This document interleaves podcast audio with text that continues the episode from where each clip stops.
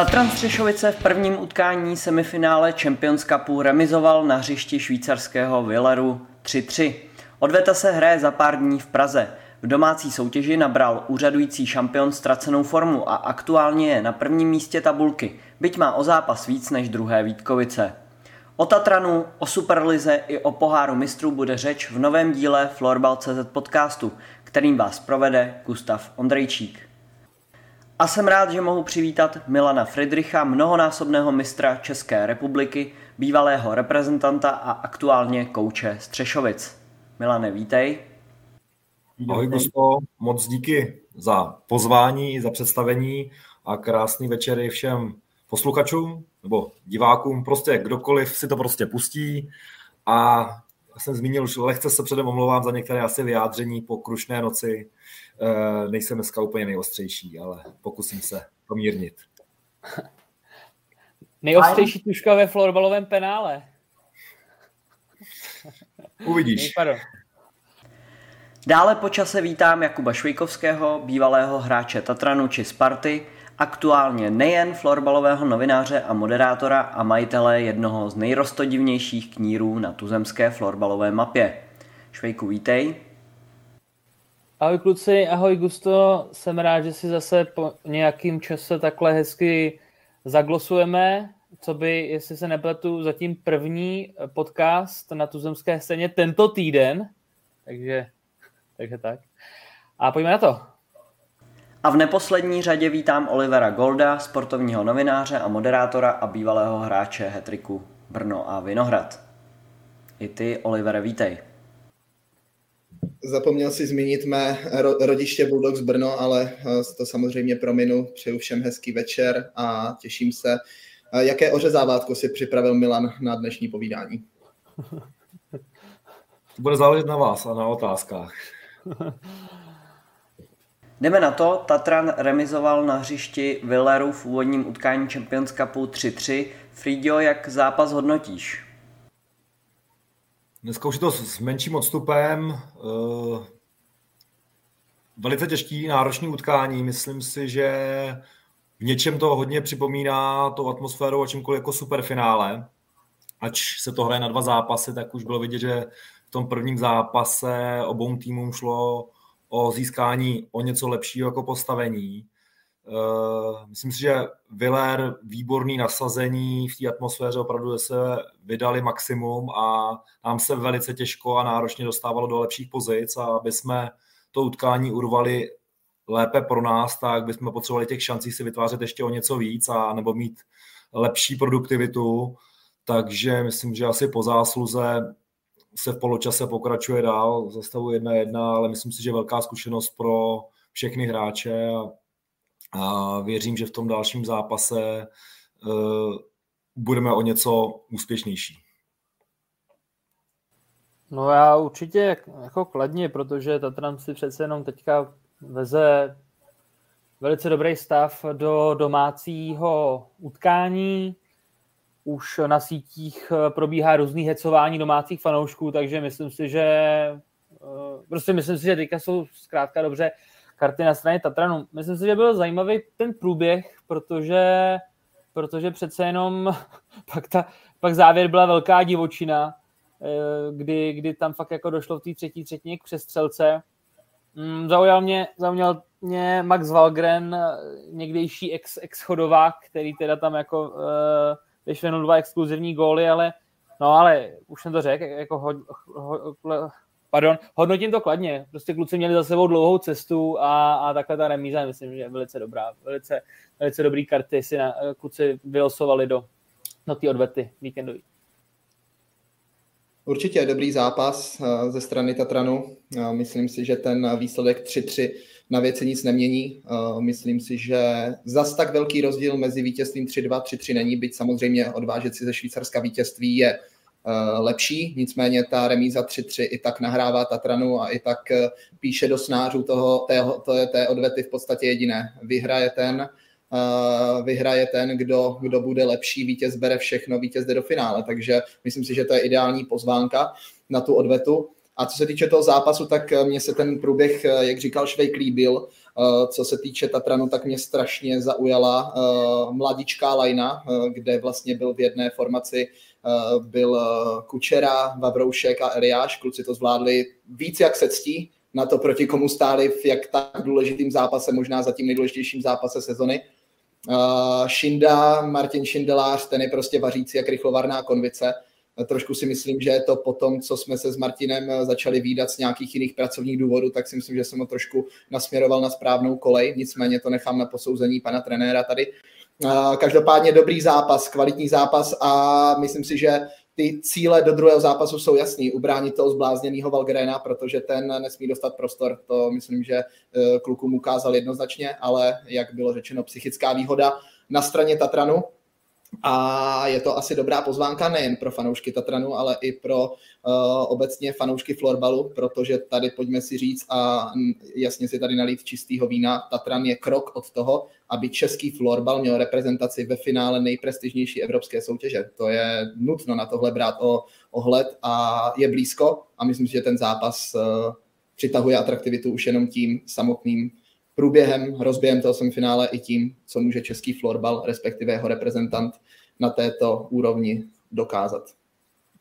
Já si to ještě můžu to doplnit uh, rychlosti to, co říkal Oliver právě o té druhé lajně konkrétně, kde hrajou teda dva kluci ročníku 24, Adam Kučera s Filipem Eliášem a Šimonem Vavrouškem, ročník 25, tak um, hrozně se mi líbí, jakou už uh, roli jim vlastně takhle Frida s realizákem dali. Já jsem je viděl naposledy naživo asi před měsícem a, a fakt se musím přiznat, že jsem jako konkrétně z Vavrouška jsem byl jako unešený, protože on přece jenom uh, není to není to nějaký, řekněme, vejšku jako Klavs Arax, je to prostě klučina 170 cm, ale prostě extrémně chytrej a, a opravdu, opravdu jako hrozně, hrozně hezky se na něj dívalo.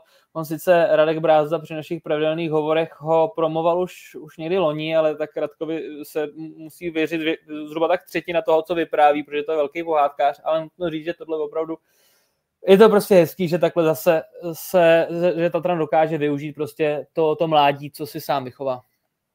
Já ještě na to navážu, mně se to právě líbilo, ten uh, Šimon, Šimonův příběh, protože když jsem uh, v pondělí moderoval zápas Tatranu proti Vítkovicím, tak uh, jsem procházel kolem tribuny dětí a ptal jsem se jich, kdo se jim nejvíc líbí, tak mi jeden klučina řekl, že je velký fanoušek Šimona Vavrouška. A já jsem se zeptal, proč, on, on mi řekl, že jemu vlastně připomíná příběh Eda Šírena.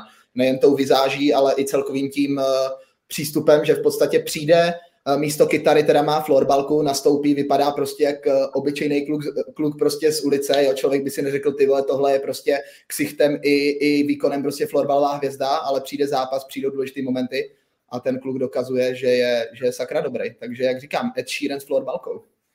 No, on navíc chodí, že jo, na gymnázium na Čtolou, což zasvěcený ví, že, že to je prostě ta ta škola vychovala už další Tatraňáky, bratry Kolískovi, všechny tři, Matěje Havlase, takže prostě tady tyhle ty základy jsou postaveny velice zdravě. To jsem ani nevěděl, ale jenom doplním, že určitě všichni tři si to vlastně nejenom jako, že ten prostor dostali, ale oni si ho zasloužili, protože ta konkurence tam je velká. Oni potvrzují poslední měsíce, že si to místo zaslouží a tohle je nějaká jako odměna a jsem rád, že můžou čerpat tyhle zkušenosti z těchto těžkých zápasů. Jaké jsou vyhlídky před druhým zápasem? Co od toho, Fridio, očekáváš? No já to vlastně vidím pořád stejně, je to 50 na 50. A, uh, ten první zápas sice vlastně to nenaklonil ani na jednu stranu, ale ta zkušenost je pro mě přesně jako neocenitelná i pro ty hráče, si tím prošli o něco víc a věřím samozřejmě o něco víc našemu týmu, eh, to už bych asi ani nebyl na správném místě, kdybych nevěřil. A věřím i ve fanoušovskou podporu, že to může způsobit trošku nějaké plusové body pro nás, zbláznit nás. A myslím, že bude fakt jako záviset na tom průběhu, protože proti Villeru ve chvíli, kdyby se třeba o gól o dva prohrávalo, tak se hraje velice, velice těžko. A oni mají velice kompaktní tým, i když teďka se zbláznil Max Wagner, který vždycky víme, že vlastně, když jsem koukali proti Bohemce, proti nám, góly v šesti prostě dávat umí asi, dával tři.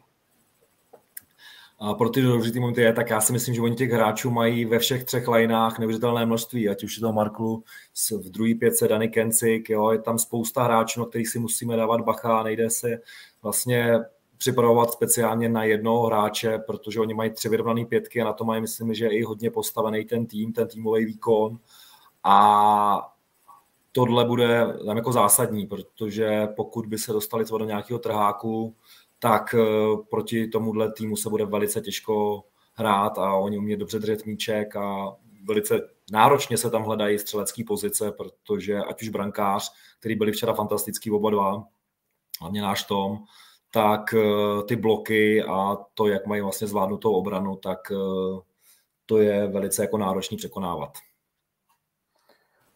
Nutno připomenout jenom, že Bohemka ten první zápas čtvrtfinále vyhrála, že jo? ale to bylo teda na domácí eh, hřišti, ale, ale prostě jo, bude to těžký. Jako tam to asi se nedá očekávat, že by to byl nějaký jako větší rozdíl. No. A myslím, že s tím bych ani jako ne, ne, nepočítal. Jo. Vím, že i teďka jsou úplně v jinačím módu, i Villar, i my o dva měsíce dál, oni jsou posunutí, mají tam zase věci, ty drobné změny, které na začátku udělali, už si u nich sedli a ten tým je velice koncentrovaný a tady zase jako, že by byl velký rozdíl mezi tím doma, venku. Doufám, že to publikum nám pomůže. Frýďo, pohár mistrů si zažil ještě ve starém formátu na hřišti přímo.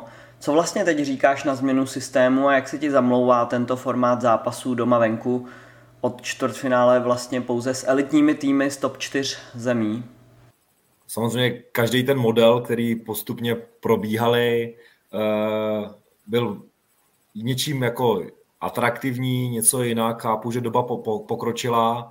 Eh, co vnímám, a já si takovým spíš přirozeným důsledkem té profesionalizace je právě to, že tady se hraje každý zápas zvlášť, na který se připravuje.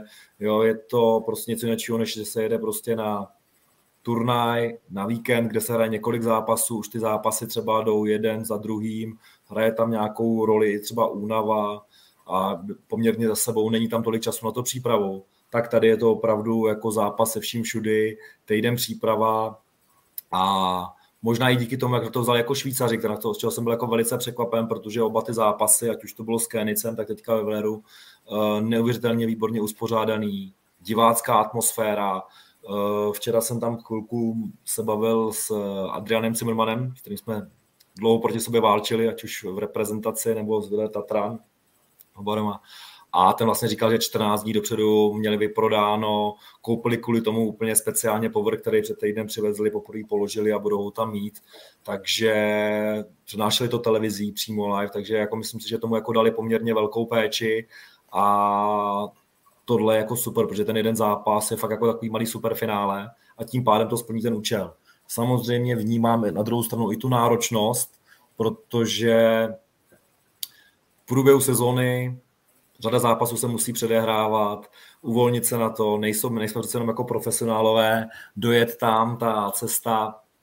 A samozřejmě uh, i vím, že když se zvažoval ten model, tak pro mě pořád takový ten vysněný model byl opravdu jako skupina, zajet si do Švédska na zápas, zajet si do Švýcarska a podobně, ale vím, že by to bylo jako i náročně, náročné jako finančně, takže myslím si, že tenhle model věřím tomu, že může být časem úspěšný, ale oni všechny ty Champions modely vlastně závisejí na jedné hlavní věci a to je, jak moc to bude atraktivní pro Švédy. No, protože to jsou ty hybatelé a ty jen tak jako dostat, aby se jen tak podívali třeba k nám, tak eh, je asi jako náročnější. Jo, proto jsem možná jako poměrně jako teďka byl překvapený z toho, že ta atmosféra v tom Švýcarsku, jak to berou, třeba tam a u nás může být jako mnohem vyšší, i když samozřejmě my jsme si hodně přáli ty Švédy. Pánové, jak to hodnotíte vy? Uh, tak uh, bavíme se tady o mezinárodní soutěži nebo bavíme se tady o nějakým projektu nad rámec těch, uh, těch národních soutěží a bavíme se o florbale, jak řekl Frýďa, sportu, který není profesionální, takže jakákoliv věc přesahující jakýkoliv nastavený budget toho týmu, respektive národních asociací, čehokoliv, rovná se problém. Zejména problém finanční, ale i problém jiných aspektů takže samozřejmě ano, rádomluvci samozřejmě dokážou navrhnout deset jiných eh, modelů, které by dávaly možná větší smysl z herního hlediska nebo z nějakého papírového hlediska. Nicméně myslím si, že ze strany IFF je tohle takový asi nejlépe udržitelný model, aby ty týmy nebyly úplně bankrotovány. Samozřejmě ty týmy dostávají určitou podporu od federace na ty, čím dál postupují, to je samozřejmě jasný, ale vím, že se mluvilo o tom modelu, že by byla skupina Sever a skupina Zbytek, to znamená, že by se dlouho mezi sebou hráli Švédové, Finové, dlouho mezi sebou eh, Češi, Švýcaři, dokonce nějaký slovenský tým tam měl být zapojený a pak, že by se udělal nějaký ten závěrečný turnament někde na, střed, na půli cesty nebo ve Švédsku, to je úplně jedno. Nicméně tohle mi úplně smysl nedává. Takhle eh, za mě to je slušně nastavený model, samozřejmě tak, jak to je ve všech projektech, je na čem pracovat. Eh, pak asi jak eh, závěreč nebo ten ročník skončí, tak proběhne nějaký feedback, proběhnou i asi feedbacky ze strany jednotlivých klubů, jak to zvládali, jak to bylo po finanční stránce, i, ta herní, i ten herní aspekt bude hrát roli. Nicméně, abych to uzavřel, myslím si, že ve florbale je těžko uspořádatelný nějaký složitější model, takže ten stávající nastavený mně osobně dává smysl a i tak je obrovsky finančně náročný pro ty zúčastněné celky.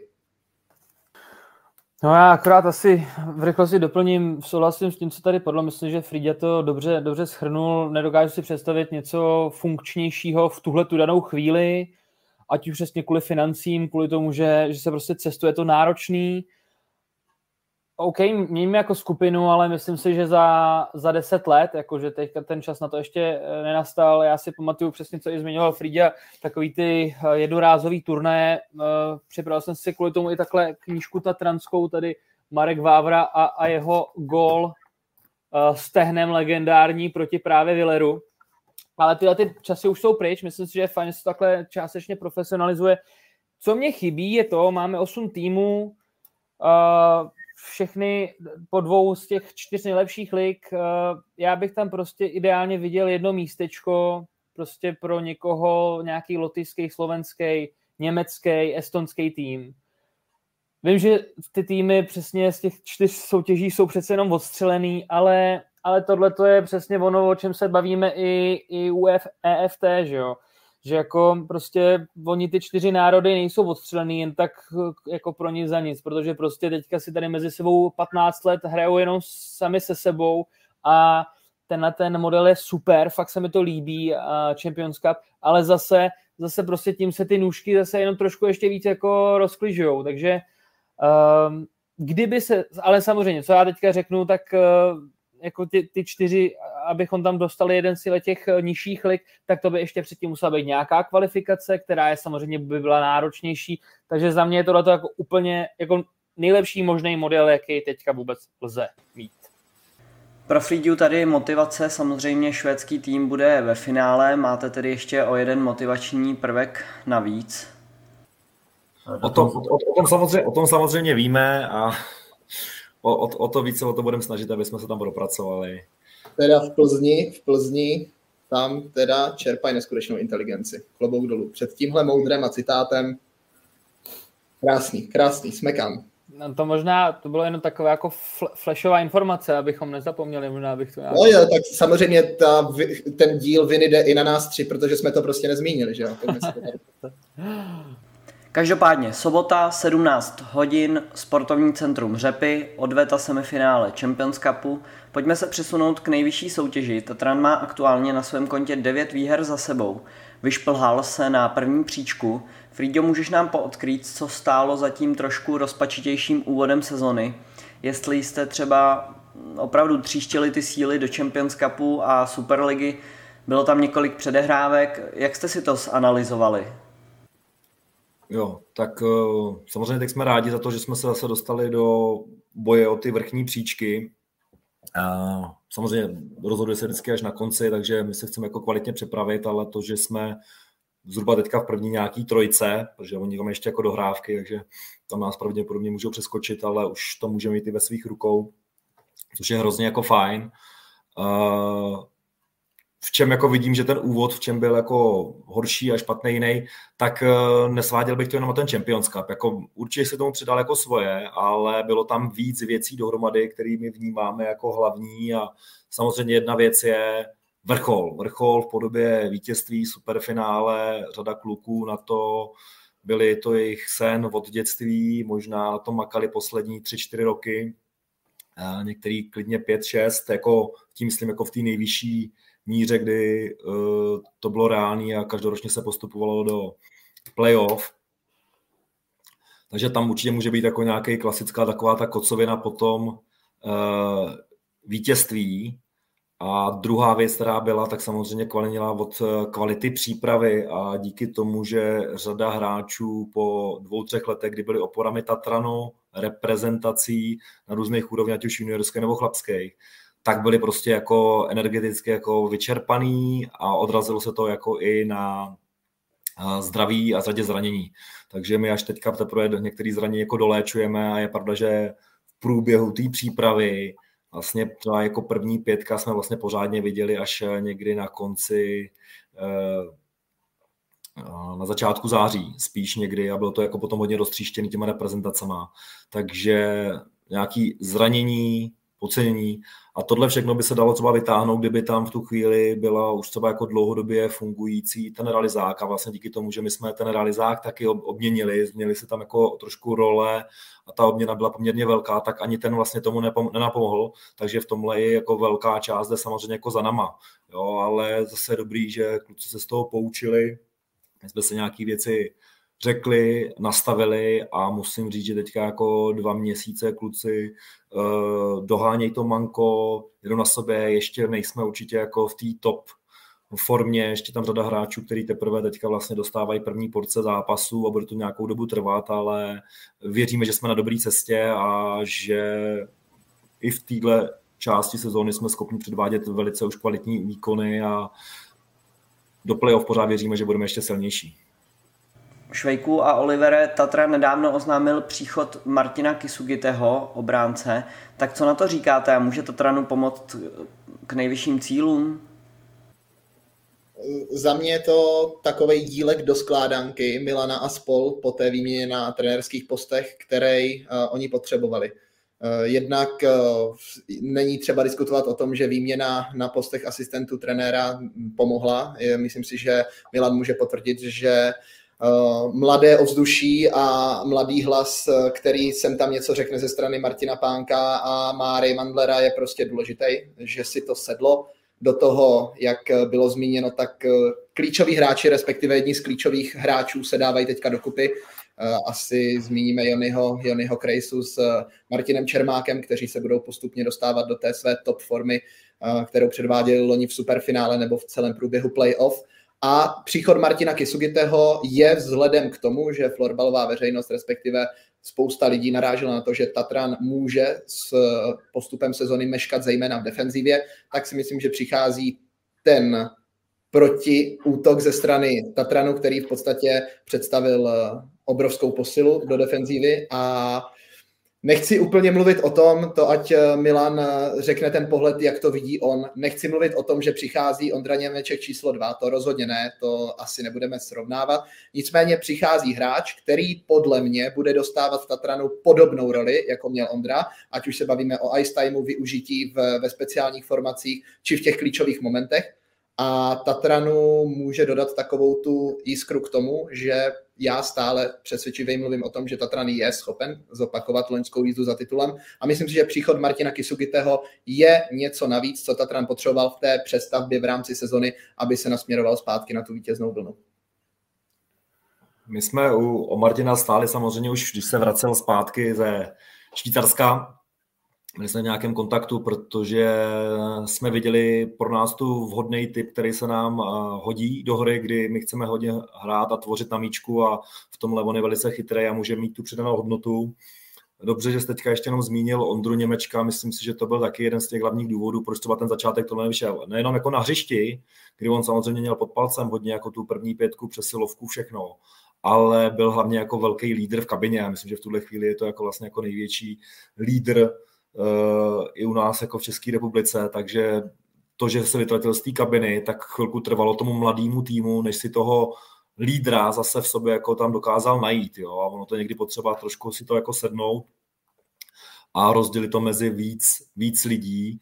A v tomhle zase ten Martin Kisy může být jako vel, vel, velký přínos, protože samozřejmě pro nás, eh, i když za mě pořád stále mladý hráč, tak eh, u nás je teďka jasně jako nejstarší, s velkýma zkušenostma a s tím předpokladem, že samozřejmě může být i trošku jako mentorem pro některý hráče, ale nám jako nejvíce líbí jako ta jeho herní inteligence, co může jako přinést.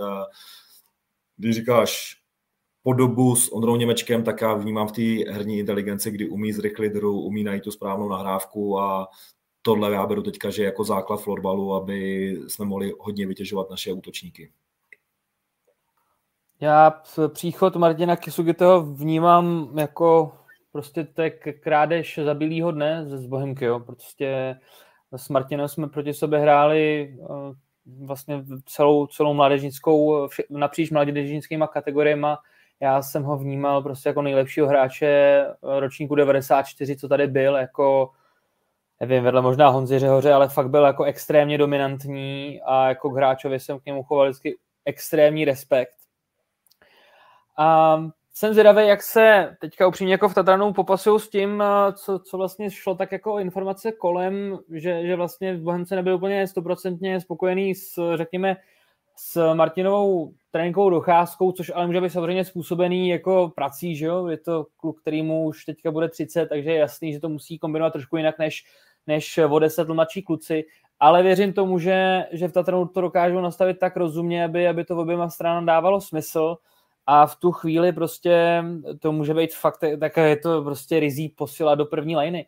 Líbí se mi i to, že Martin sám řekl, hele, chci se ještě poprat o ten flek eh, jako na mistrovství světa, což je taky super signál, jakože nepřijde a neřekne si, jo, tak ale chci si ještě teda minknout jako dvě sezony v Superlize, ne, on řekne, chci být na šampionátu, super signál, Úplně bych se asi nepodepsal uh, pod to jako přirovnání k tomu Ondrovi Němečkovi. Přece jenom to je něco trošku jiného. Uh, Ondra si tam tu pozici budoval strašně dlouho.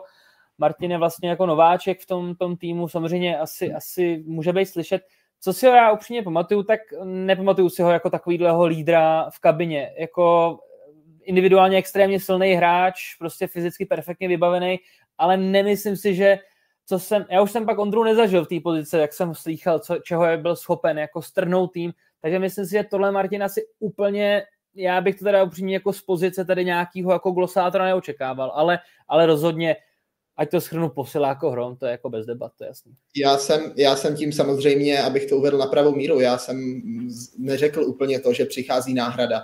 Já jsem to bral tak, že přišel, Statran před sezónou přišel o obrovskou posilu, respektive klíčového hráče a na jeho pozici, na jeho post sestavě přichází hráč, který může zaujmout podobnou roli, co se týče vytížení na hřiště. Ne, nebavme se o tom, že to lídrovství má Ondra v sobě, Martin je typologicky i lidský jiný hráč a myslím si, že i Milan si tam s týmem stanovil své lídry, kteří to táhnou v letošní sezóně, takže spíš jsem to bral tak, že Tatran dokázal k dalšímu průběhu sezony najít jistou alternativu za tu ztrátu klíčového hráče.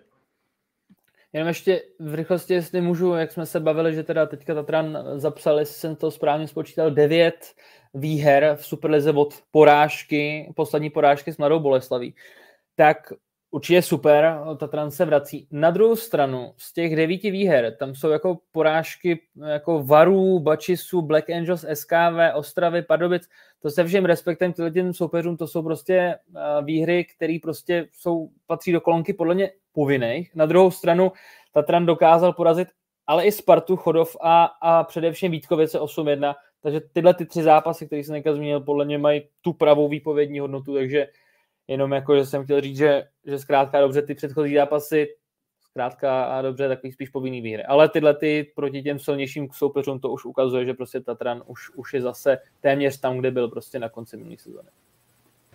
Milane, padlo tady několikrát slovo ohledně změny v realizačním týmu. Jak bys to popsal ze svého pohledu?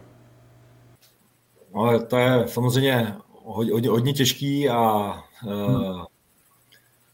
vlastně to, co jsme popsali, proč se na začátku nedařilo, že tam byla spousta těch eh, věcí, odchody uh, a vlastně v, v, v něčem i vlastně polevení, zranění a podobně, tak do této těžké situace vlastně naskočil ten nový realizák, trošku obměněný, s trošku jinakýma rolema, trošku to mohlo jako trvat a myslím si, že tuhle jako náročnou situaci bylo potřeba vyřešit tím, že se prostě bude muset zintenzivnit ta práce a bude se jako s tím ještě pracovat jako mnohem víc, což si myslím, že bylo pro vlastně i Mika Služního hodně jako náročný z hlediska toho i jeho dojíždění, dálky, času. Navíc přicházel do týmu, který byl dlouhý leta zvyklý na nějaký způsob fungování, který najednou teďka byl jako úplně odlišný a teď by se muselo prostě jako spousta věcí změnit. A myslím si, že v tu chvíli se to jako vyhodnotilo, že by to bylo až příliš jako náročné, což samozřejmě pořád jako i do teďka v něčem jako mrzí, protože když jsem potom jako souhlasil, že vlastně ještě jednu tu sezónu nějakou, v nějaké roli budu to, u toho týmu, tak eh, to vlastně, že bychom to jako se Skrůžou dali, že já jsem kdysi přicházel, tak tu chvíli on ještě s Harrym trénovali, tak to byla možná v něčem takové jako i, eh, že by se to něčím jako uzavřelo, ale musíme být v tomhle jako profíci a musíme sledovat to, jaké jsou potřeby toho týmu a ty teďka byly prostě nastavený na to, že potřebujeme mnohem větší jako komunikaci a spousta věcí, které jsou potřeba a to asi by bylo jako náročný skloubit a myslím si, že my vlastně dohromady oba dva jsme nebyli natolik jako flexibilní, aby jsme tady tohle zvládli. Takže potom byla asi jako jediná možnost právě to dát, doplnit tak, aby ta flexibilita byla.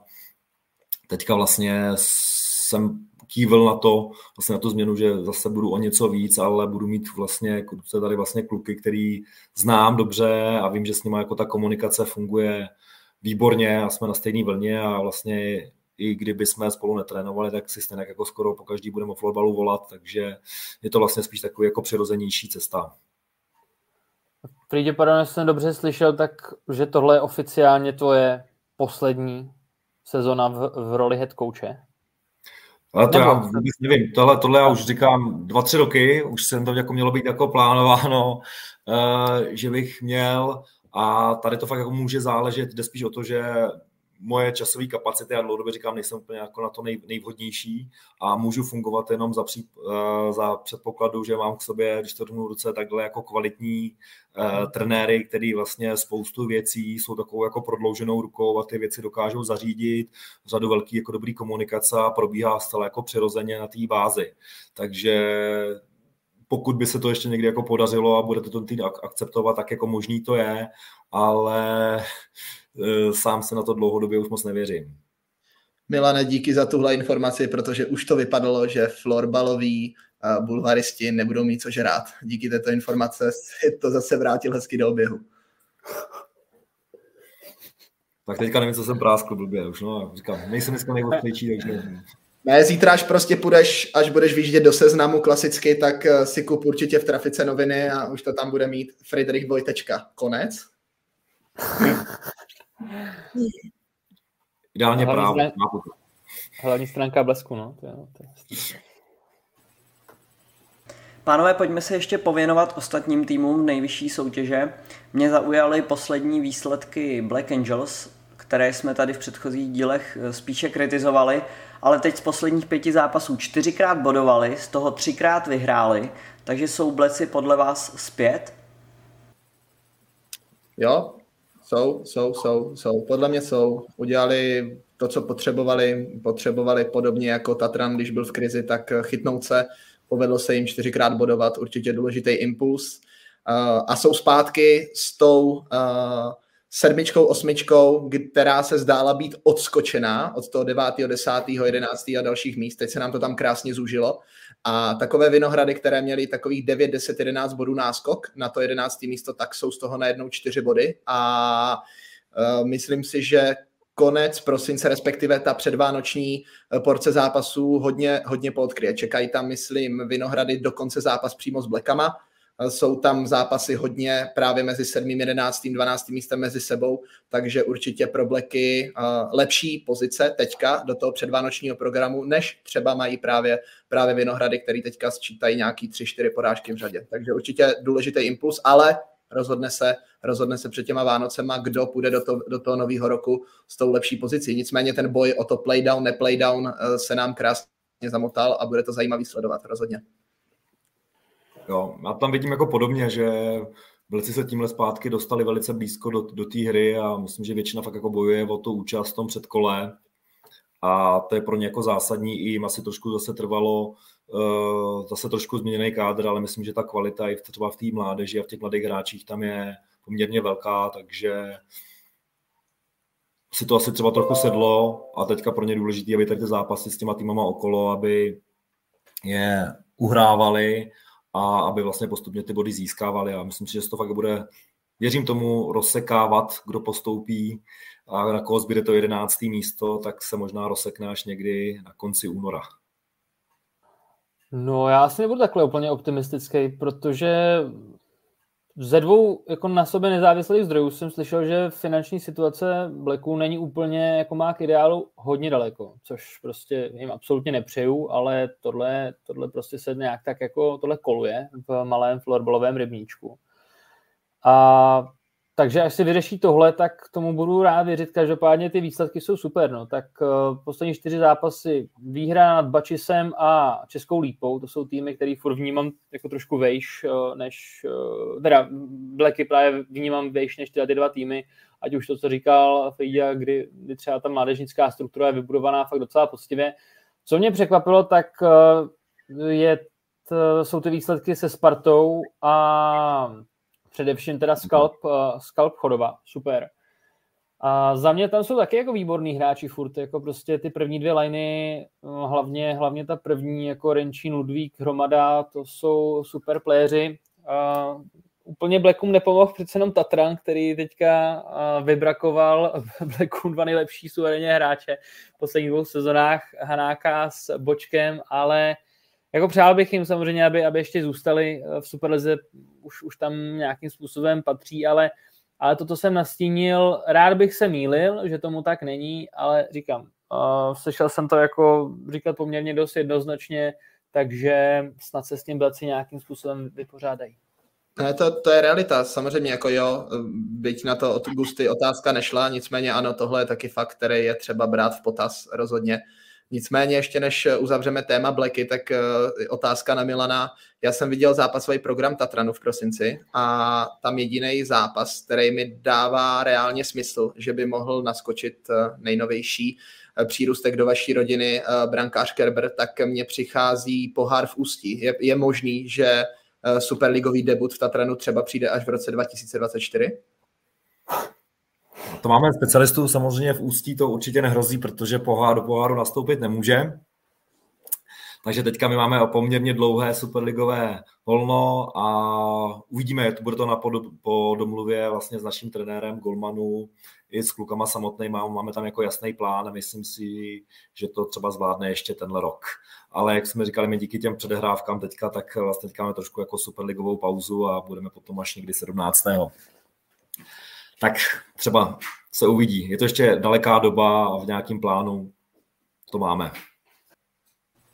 Pánové, za sedm minut úvodní buly televizního utkání Pardubice Bačis, tak zajímá mě v rychlosti, jaké jsou vaše typy a posluchači, kteří budou poslouchat eh, na Spotify a Apple Podcast později si budou moci vyhodnotit, jak dobří jste typéři.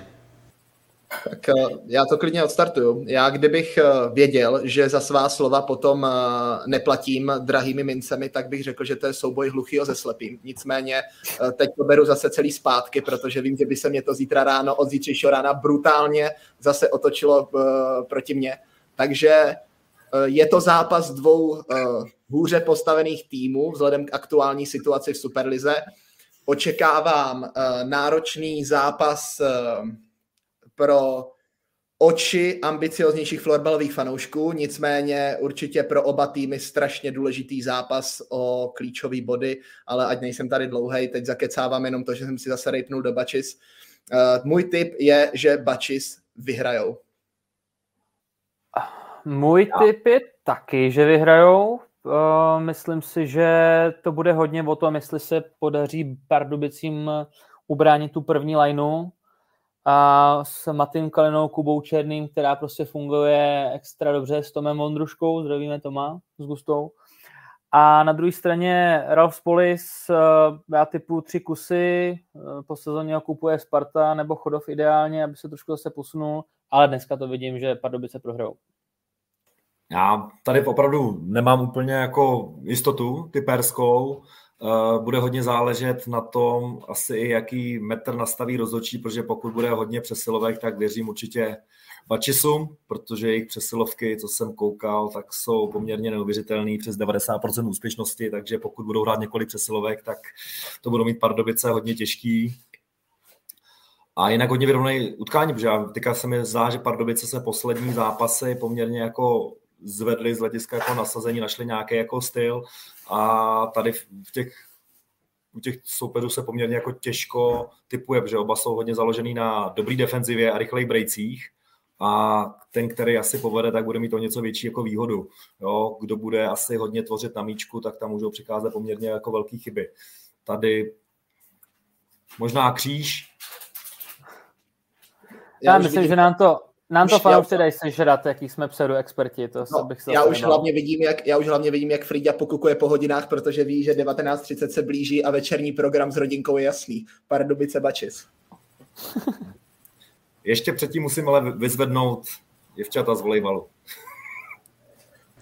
Dnešními hosty Florbal.cz podcastu byli Oliver Gold, Jakub Švejkovský a Milan Friedrich. Já vám, pánové, moc děkuji, že jste si udělali čas.